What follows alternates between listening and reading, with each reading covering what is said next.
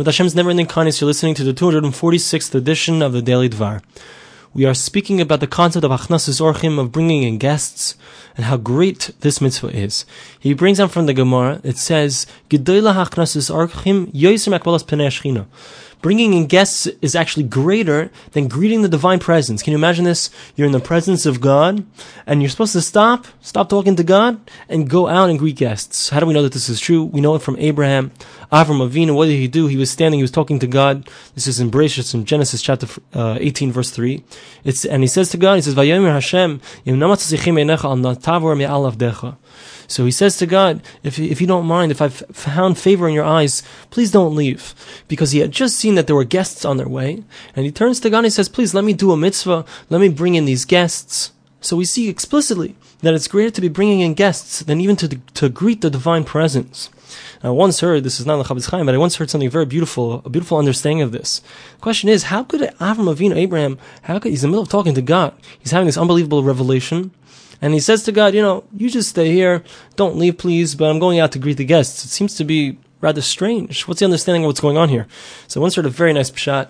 Person said, imagine this. There's a, there was a great tzaddik. He's no longer alive anymore. His name is Rav Noach Weinberg. He was recently passed away. And Rav Noach Weinberg, his entire life was about kiruv, outreach, trying to bring Jews back to Torah, uh, give Jews more of an awareness of the greatness of Torah and, and, spirituality and coming close to God. That was his entire life.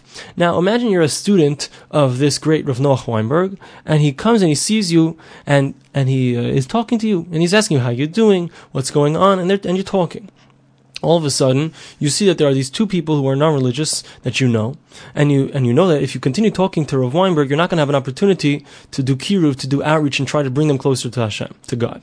Now, would a person think for a second that he should continue speaking to Rabbi Weinberg, or he should go out and speak to these people who need help to, to realize about the greatness of God?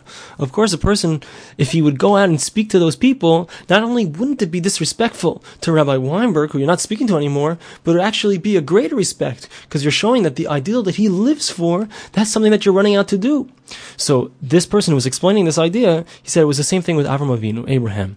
He knew that for God, there's no greater thing than to do kindness. He understood that God's midah, his attribute of kindness, was his greatest attribute, and that's why he created the entire world. So when he saw that there were orachim, there were guests that were coming along, he knew that it wasn't disrespectful to stop speaking to God. He knew that this could be the greatest way of honoring God, of showing God that he's interested in doing what God wants. That's why he stopped speaking to God. He says, Hashem, God, Please don't leave. Please stay here. But I'm going out to greet these guests, just as you would want to do yourself. Thus we see again how great the concept of achnasas orchim, of bringing in guests. This is something that God himself would desire. Even if we were standing in God's presence himself, he would want us to stop speaking to him and go out and be machnas orach to bring in these guests.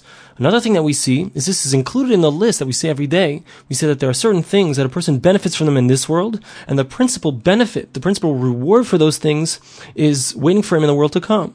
Included in that list is achnas orchim, is bringing in guests. Furthermore, so since the concept of achnasas orchim is included in chesed and kindness, so by someone bringing in guests, he also merits all of the great milas, all the positive attributes of somebody who's involved in kindness as well he brings out very something very interesting, and that is that it says in the, in the Torah that the whole story of Yitzchak and Rivka, how was it chosen? How was Rivka, Rebecca, chosen to be the wife for Isaac?